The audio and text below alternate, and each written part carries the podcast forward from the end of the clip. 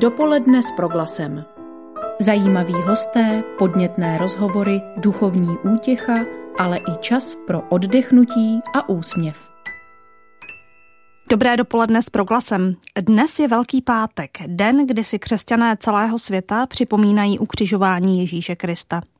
Co asi prožívali pod křížem a jak to bylo s jejich vírou? A co pod křížem našeho života prožíváme my? Zveme vás ke speciálu Dopoledne s proglasem. Jehož hostem bude religionista profesor Pavel Hošek z Evangelické teologické fakulty Univerzity Karlovy v Praze, kterého zdravím přes Zoom. Dobrý den. Dobrý den, zdravím srdečně. A od mikrofonu přeje klidný poslech Kateřina Rožová.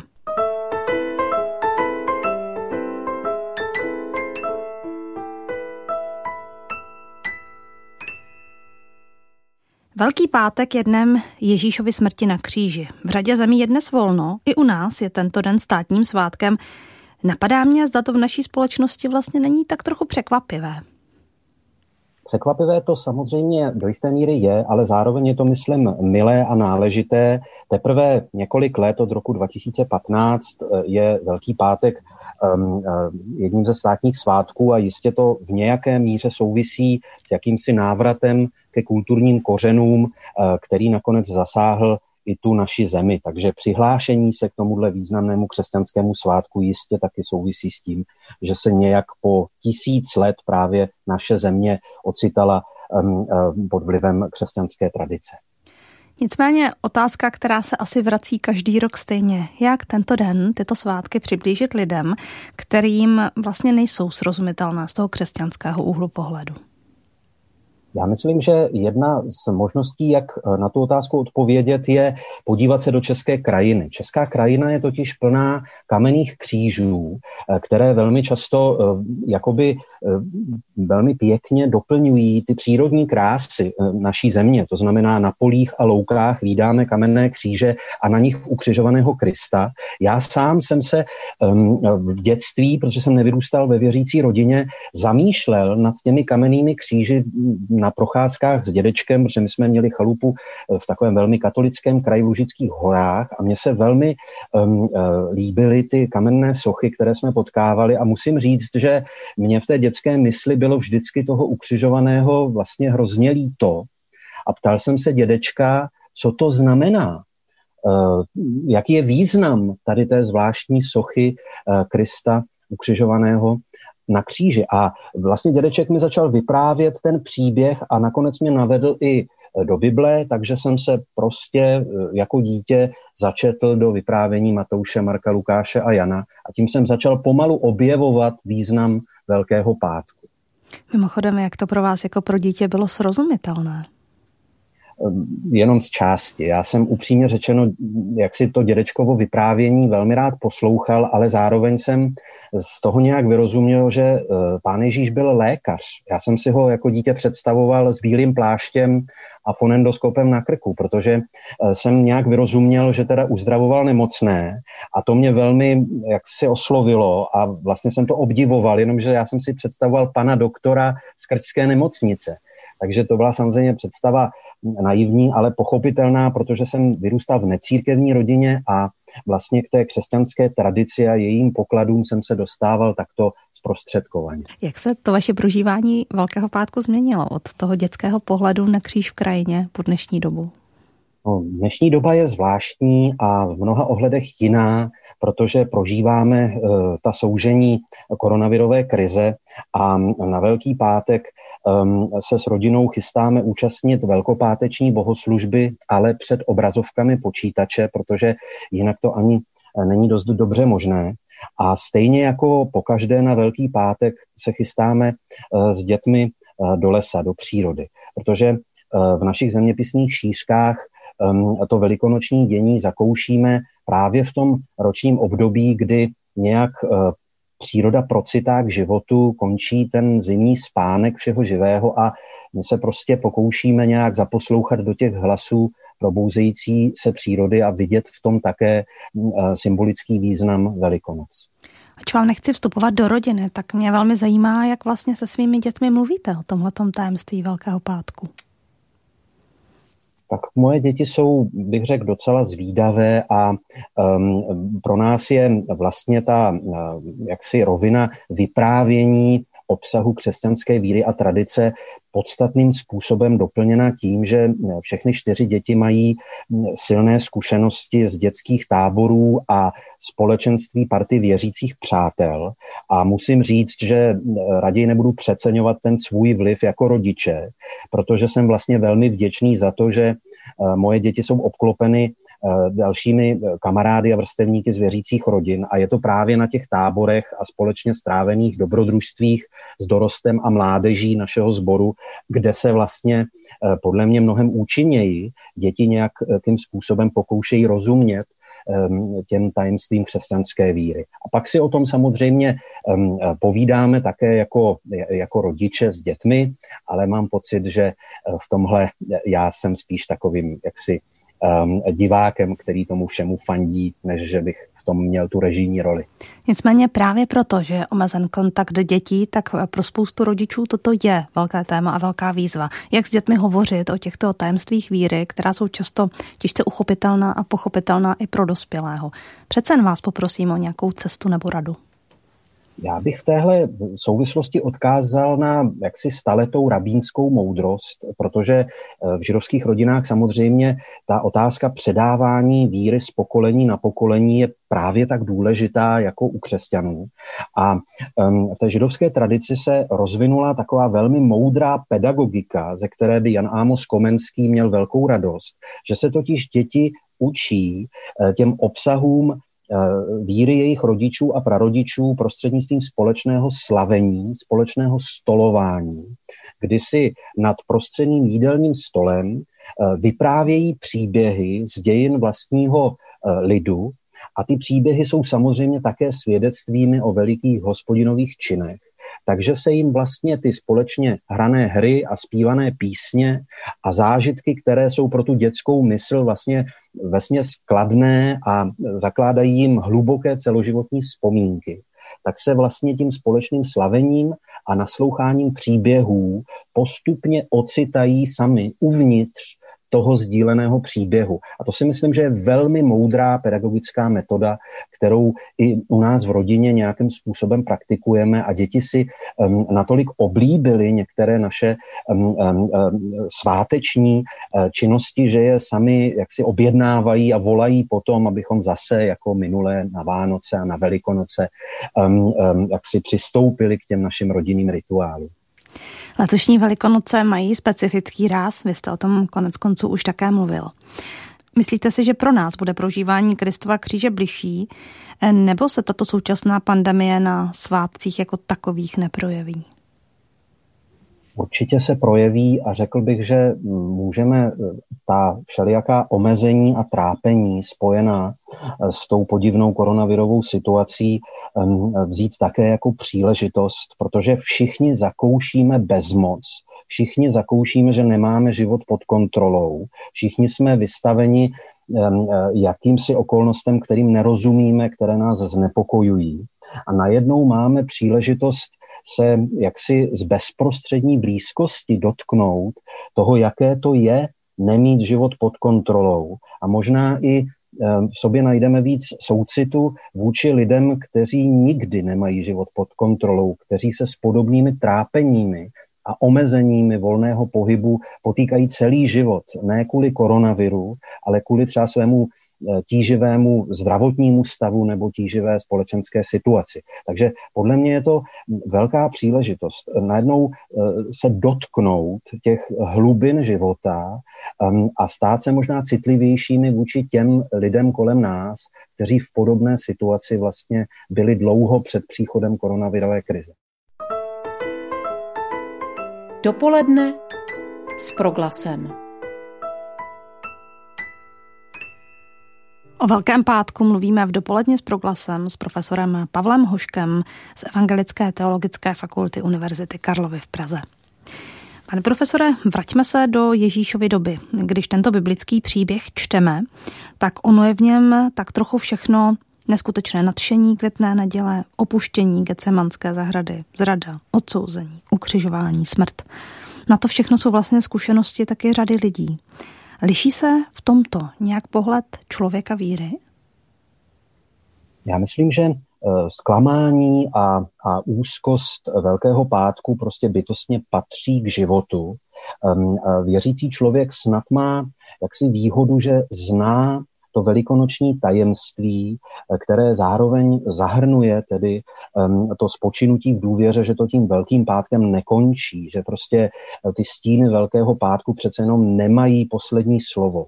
Nemůžeme jaksi před nimi zbrkle utíkat nebo zavírat oči. Všichni prožíváme své velké pátky. Všichni jsme nějakým způsobem také um, jaksi uh, vystaveni um, pochybnostem, pocitu osamělosti, možná v této koronavirové době víc než kdy dřív. Ale zároveň smíme konec konců připomenout, že ten, který je hlavním hrdinou velikonočního dění, se jmenuje Immanuel, Bůh je s námi. To jest, věřící člověk smí tedy spočinout v důvěře, že v tom není sám, že je nějakým způsobem nesen a provázen těmi um, stinnými um, údolími života um, um, milujícím otcem, který um, um, prostě uh, tu svoji uh, péči um, nějakým způsobem um, jaksi um, nestáhl zpět, ale to ujištění že byť by se mi dostalo jíti přes údolí stínu smrti, nebudu se báti zlého, neboť ty se mnou jsi. Ta slova žalmisty prostě eh, smíme všichni nějakým způsobem ve víře vztáhnout na svoje vlastní trápení, na svoje vlastní okamžiky, kdy procházíme údolím stínu smrti. My přeci jen ten velikonoční příběh známe i s o ním finále. Když se ale vrátíme eh, k těm, kteří stáli pod křížem, teď myslím učedníky a blízka Ježíše, a dívali se na ten jeho konec, tak eh, často přemýšlím o tom, co asi vlastně prožívali nebo cítili. Co myslíte, co to bylo? prožívali obrovské zklamání, rozčarování, zhroucení svých nadějí, eh, zhroucení iluzí a falešných představ, které si spojovali s Ježíšem, ale zároveň prožívali obrovskou krizi víry, protože se zdálo, že nebe mlčí, zdálo se, že ten zázrak, který snad měl nakonec přece jenom obrátit ten Ježíšův život ehm, v nějaké vlastně šťastné vyústění, z nějakého důvodu nenastal. A to je zkušenost, ve které se taky jistě mnozí um, najdeme a ocitáme se v takovém pocitu, že tedy um, nebe je z kamene a mlčí. Uh, zdá se, a to tedy moudří věřící lidé uplynulých staletí dosvědčují a potvrzují, že víra máli se dostat ke, ke zralosti, tak musí projít touhle zkušeností. Musí nějak obejmout to zklamání, to rozčarování, ten krach um, nadějí a iluzí a musí se nějakým způsobem utkat čelem s těmito stinnými stránkami života. To je jeden z důvodů, proč i mnozí historikové evropské kultury říkají, že je to vlastně dobře, že Evropan má tak trochu stále na očích Eh, Krista ukřižovaného na eh, různých kamenných sochách nebo obrazech. Protože ať už jsou pozorovatelé tady toho velkopátečního výjevu Krista na kříži sami věřící nebo ne, tak to prostě je trvalá připomínka toho, že utrpení nějak patří k životu, ale zároveň, že je možné ho nějak obejmout a jak si vyslechnout tu lekci, kterou člověku takové velké pátky které život někdy přináší, eh, tlumočí. Že to prostě um, zároveň znamená, že smrt nemá poslední slovo, že poselstvím Velikonoci je také to nadějné ujištění, že láska je silnější než smrt. My ta slova o ukřižování známe, mnohokrát jsme slyšeli, jistě i častokrát četli. Co to ale znamenalo v té době být ukřižován a mít lotra po pravici a po levici? Znamenalo to samozřejmě vlastně ten um, nejtragičtější rozměr Ježíšova životního příběhu, že on na jednu stranu uh, se nasadil až do krajnosti pro ty druhé a odezva, kterou vyvolal u většiny svých současníků, nebyla tedy potlesk a uznání, ale buď pohrdání nebo hněv.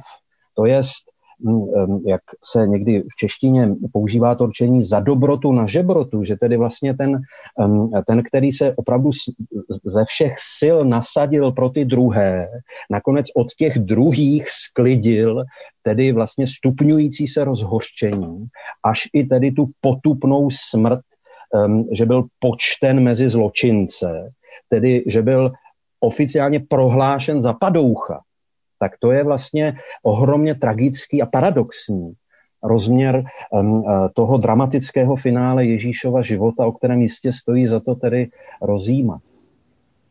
No a jak velkým dokonáním díla bylo ještě přibytí onoho známého nápisu Ježíš Nazarecký, židovský král? Jistě v tom byla ta eh, výsměšná, eh, jaksi ironická nota, kterou čteme v evangelijním vyprávění, kdy se hm, římští vojáci Ježíšovi vysmívají tím, že ho jako uctívají jako krále a narazí mu na hlavu teda tu korunu a všem strní. Takže hm, to bylo vystupňování toho, toho výsměchu a té parodie. Ale zároveň Janovo evangelium hm, přidává tady k tomu významu eh, nápisu na kříži, jakousi jeho tajemnou dvojznačnost a vlastně jakýsi prorocký rozměr, protože ehm, Pilát tedy odpoví těm, kdo říkali, že tam mělo být napsáno vydával se za židovského krále, tak on odpoví tak tajemně, záhadně, co jsem napsal, to jsem napsal. Takže ono nakonec v jistém hlubším smyslu, to, co na tom kříži stojí, je pravda. Není to jenom ironický výsměch. No a teď eh, vzhledem k tomu všemu, co říkáte, tak kříž jako eh, cesta ke spáse, není to provokativní? Je to provokativní a paradoxní. V srdci křesťanské víry je ten paradox uh, spojený tedy um, s životním příběhem Ježíše Krista, ve kterém se Bůh sám sklonil až na dno lidské bídy, jak to formuloval svatý Atanázios, boží syn se stal člověkem, aby se člověk mohl stát božím synem. Toto tajemství, tento dech beroucí výrok, který vlastně jak si prochází tím velikonočním tajemstvím, trošičku zároveň znamená jakousi kapitulaci lidského rozumu, protože je to tajemství, které se nějaké rozumové analýze vymyká. Nějak nás to přesahuje. To, že tím nástrojem spásy lidského rodu se stává popravčí nástroj, e, to je e, ten Golgotský kříž. Ale možná, že nás to může učit pokoře, ne všechna tajemství rozumem rozlouskneme, ale tím spíš, a to je dobré, že velkopáteční dění přichází každý rok znovu a tak se každé velikonoce znova můžeme hlouběji zamýšlet tady nad tím tajemstvím. Co to pro nás může být? Lekce pokory nebo trpělivosti? Já myslím, že určitě pokory a trpělivosti, ale také milosrdenství a soucitu, protože jestliže utrpení znamená zároveň šanci a příležitost nějak ho obejmout, nějak, nějak obejmout ten svůj kříž a um, jak si um, vybojovat ten boj a možná pokušení, které se každého z nás zmocňuje, aby zahořkl, aby se nějakým způsobem zapouzdřil v pocitu křivdy a hněvu, pokud byl vystaven nějakému trápení, ale naopak, aby tu zkušenost um, svého vlastního velkého pátku, um, kterou všichni známe a která přichází, přetavil. Možná ve větší míru soucitu vůči ostatním lidem, kteří procházejí svými velkými pátky, kteří nesou své kříže, kteří zrovna šplhají na ten svah té Golgoty nebo Kalvárie. A tohle je podle mě vlastně ohromná výzva. Výzva, kterou před nás staví utrpení bližních, jehož jsme svědky, a výzva, kterou před nás staví také utrpení Kristovo, které si připomínáme na Velký pát. Dopoledne s proglasem. Pane profesore, pohled na zmučené a ukřižované tělo Ježíše z Nazaretu byl pro mnoho jeho současníků znamením prohry. Už jsme o tom mluvili. Ale není to tak eh, trochu typické, že vlastně v našich životech často prožíváme některé situace, kterým nerozumíme právě jako prohry? Určitě. Prohra je prostě bytostná součást života, dokonce um, jakkoliv, když člověk zrovna prohrává, tak to takhle necítí, tak je každá prohra jistým způsobem blahodárnou příležitostí. Příležitostí, jak si sestoupit na hlubinu, možná příležitostí, jak si vyslechnout to poselství, které ta prohra přináší o mé stupnici hodnot, o tom, kým jsem, o tom, na čem v životě záleží. A taky příležitost k novému začátku, k nějaké bilanci a k možnosti tedy um, um, nějak to celé um, vytěžit a vyhodnotit uh, dobrým způsobem. To je, um, bych řekl, uh, tajemství ukryté v té křesťanské velikonoční zvěsti, která na jednu stranu jaksi nezmírňuje tu agónii, ty stíny Velkého pátku, ale zároveň tedy těmi eh, temnými tóny Velkého pátku prosvítají ty paprsky um, naděje, naděle vzkříšení. Takže prohra Eh, nemusí mít poslední slovo, když nedovolíme, abychom zahořkli, abychom se zapouzdřili v pocitu hm, křivdy nebo beznaděje. Prostě nemusí ústit do toho, že zůstaneme zlomení a nešťastní. Ehm, smíme tedy s nadějí ehm, jak si prosit o sílu z hůry, abychom to dokázali vytěžit v něco dobrého. Možná je dobré v téhle souvislosti se také zamyslet nad tím, jakou cenu má v životě lidí smrt. Smrt je velké tajemství, se kterým nikdy nebudeme hotovi. Mně se v téhle souvislosti vybavuje ta slavná píseň svatého Františka Laudato si, tedy chválen buď můj pane mnou i všemi stvořeními. Ta úžasná Františkova chvála, ve které se připojuje ke všemu ostatnímu stvoření. A on vedle tedy bratra slunce a sestry země a bratra vítr a oheň a tak dále. V pozoruhodné velikonoční sloce téhle písně um, hovoří o smrti, ale hovoří o ní jako o sestře.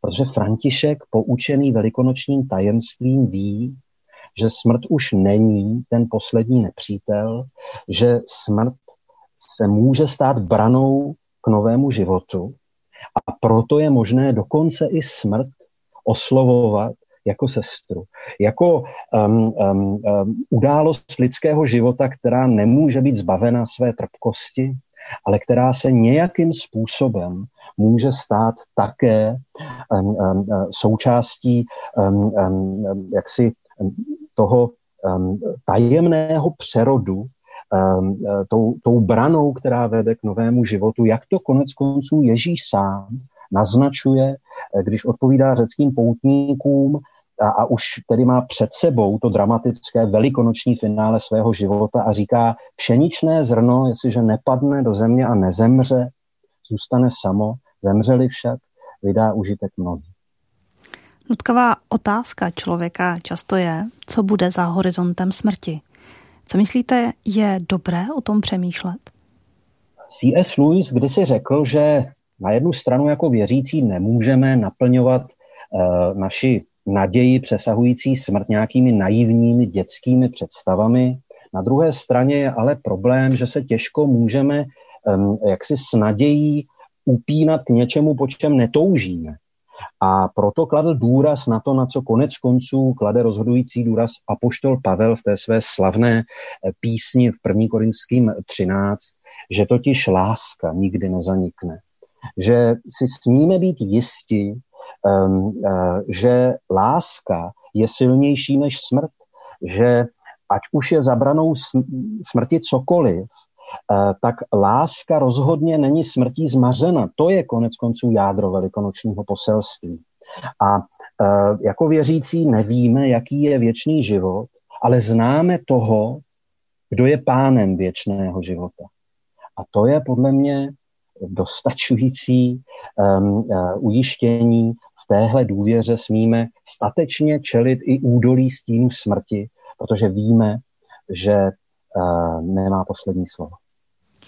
Na Velký pátek před rokem pronesl papežský kazatel Raniero Cantalamessa také tato slova, cituji. Tak to někdy Bůh jedná s námi. otřásá našimi plány a naším klidem, aby nás ochránil před propastí, kterou nevidíme. Pozor však nemilme se. Není to Bůh, kdo vrhá štětec na fresku naší pyšné technologické civilizace. Bůh je spojencem naším, nikoli viru. Ten, který kdysi plakal nad Lazarovou smrtí, pláče dnes nad ránou, která postihla lidstvo. Ano, Bůh trpí, jako každý otec a každá matka. Až to jednoho dne objevíme, zastydíme se za všechna obvinění, která jsme mu v životě adresovali. Tolik citace. A má otázka. Jak pochopit tato slova? Nenabízí se úvaha Boha, který trestá, spíš než Boha, který je v tom s námi? Smíme-li důvěřovat biblickému svědectví, tak uh, Bůh, o kterém vypráví um, uh, příběhy Bible, Bůh, kterého Ježíš představuje jako svého nebeského otce, je vždycky zastáncem vdov a sirotků, chudých a nemocných. On je vždycky na straně těch slabých, těch um, obětí bezpráví. V Bibli zaznívají varovná slova. V Bibli zaznívá poselství uh, boží spravedlnosti a hrozby trestu, ale zaznívá vždycky na adresu těch pišných, svévolných, mocných, kteří právě utiskují vdovy a sirotky, chudé a nemocné, kteří nějakým způsobem se dopouštějí bezpráví, tak ti jsou varováni. Tam dává smysl hovořit o boží spravedlnosti a o božích mlínech, které melou. Ale eh, co se týče nemocných lidí, co se týče lidí, kteří zažívají trápení v souvislosti s koronavirem, tam je vždycky přece hospodin zastáncem vdov, sirotků, chudých a nemocných, tam vždycky um, pláče s plačícími, tam vždycky um, zažívá to, co zažívá každý milující rodič, když hledí na svoje dítě, uh, které trpí. A tohle je velké, silné poselství, které jednoznačně uh, vyznívá z um, uh, biblických příběhů starého i nového zákona. Já celým srdcem souhlasím um, uh, tady s tou moudrou úvahou. V tom, co říkáte, tak je na snadě, že Bůh je i s těmi, kteří prožívají utrpení v osobním životě. Přesto si jistě kladou lidé otázku, jak mu rozumět, jak se k němu postavit.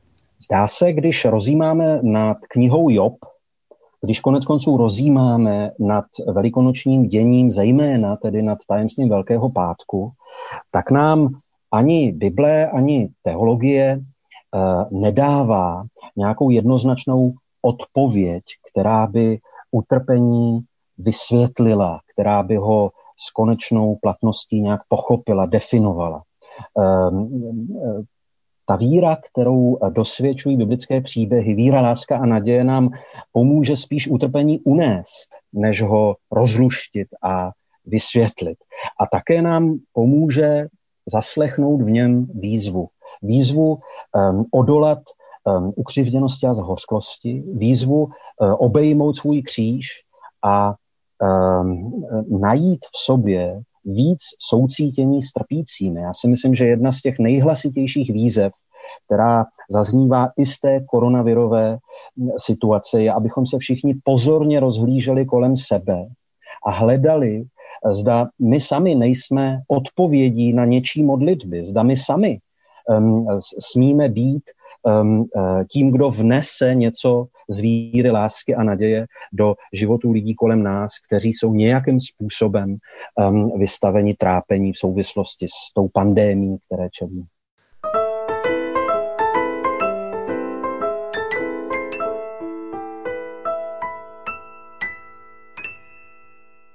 Každoročně mohou lidé v Římě prožívat křížovou cestu s papežem a před ní zaznívají texty a úvahy různých lidí. A v loňském roce dostali hlas vězni, jejich oběti, vychovatelé, dozorci, dobrovolníci i místní kaplan z padovského vězení Due Paláci.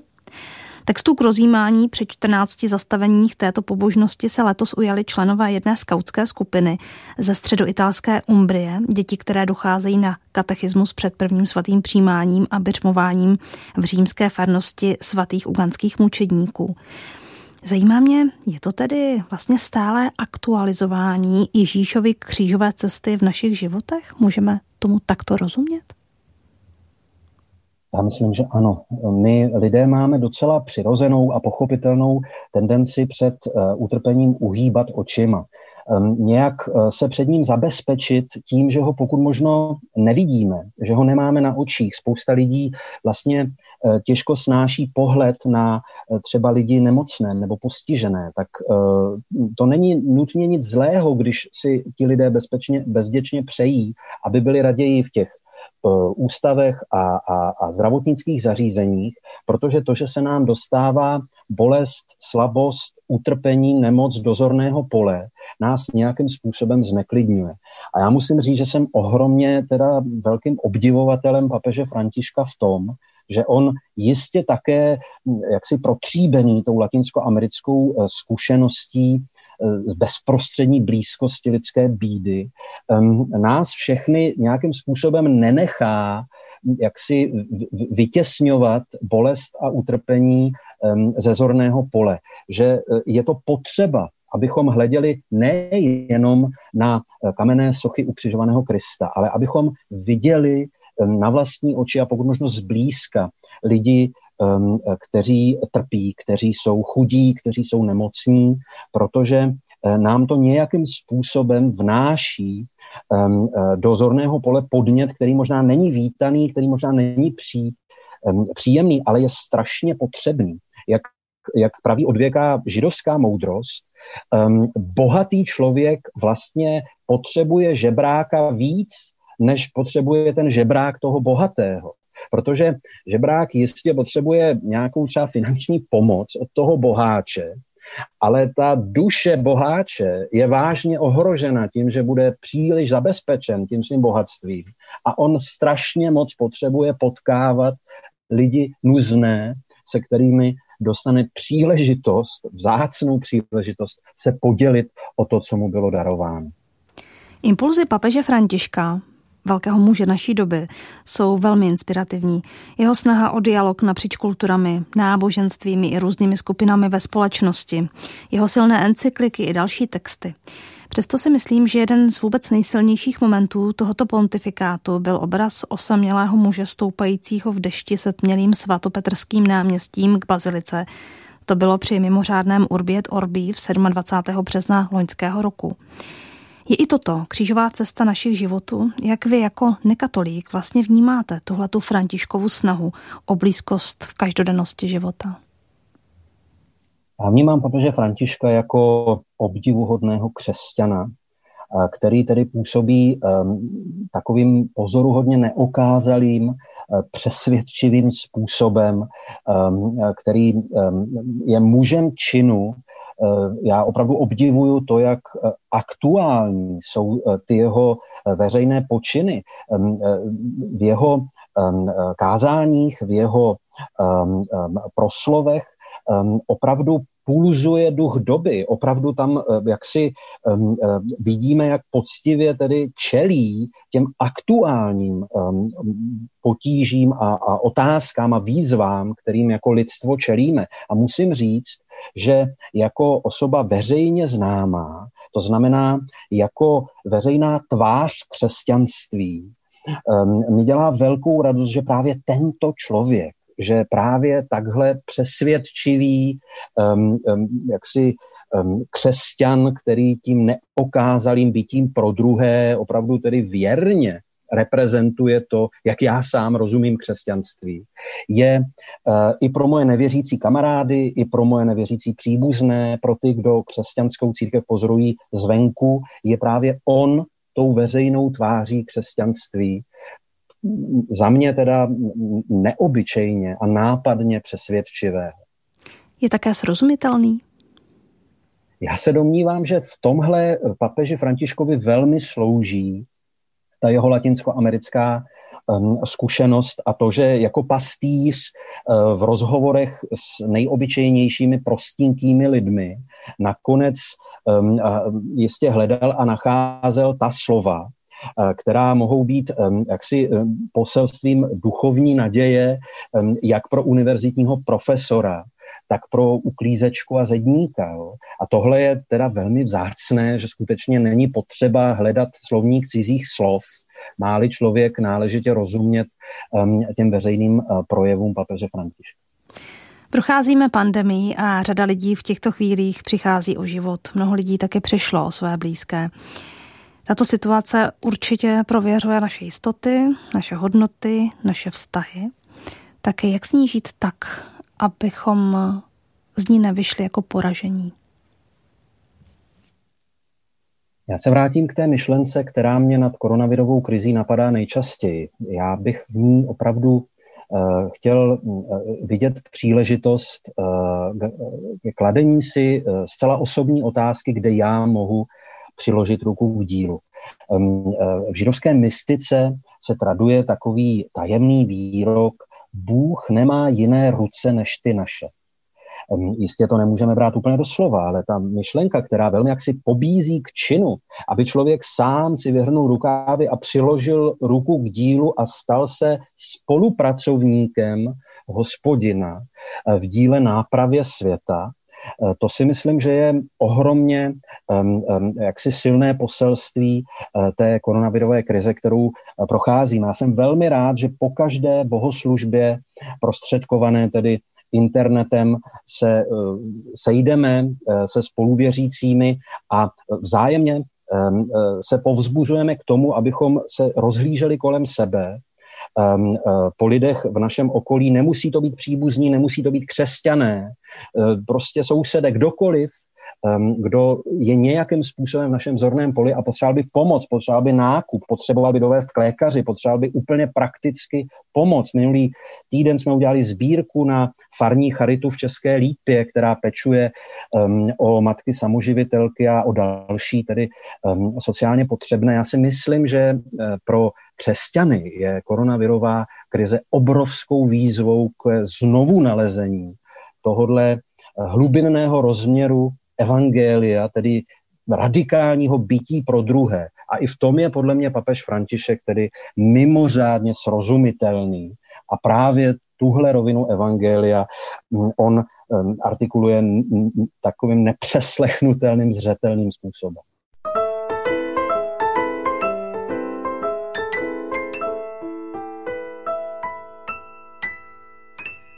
Tak my ještě dnes nevidíme odvalený kámen, pořád stojíme u kříže. Poselství Velikonoci ale neměné, my ho známe. Ježíš Kristus, boží syn, přemohl smrt a otevřel nám život věčný. Přesto se ptám, přinesou letošní Velikonoce žité právě ve stínu pandemie onemocnění COVID-19 něco nového? Já myslím, že se dostáváme na dřeň, že zakoušíme zkušenost bezmoci z bezprostředskosti. Není to už něco, o čem si čteme v knihách nebo o čem víme, že prožívají někde v Africe. Je to daleko víc najednou um, záležitost našich rodin, eh, jak si dostává se nám to pod kůži a jsme vykolejení.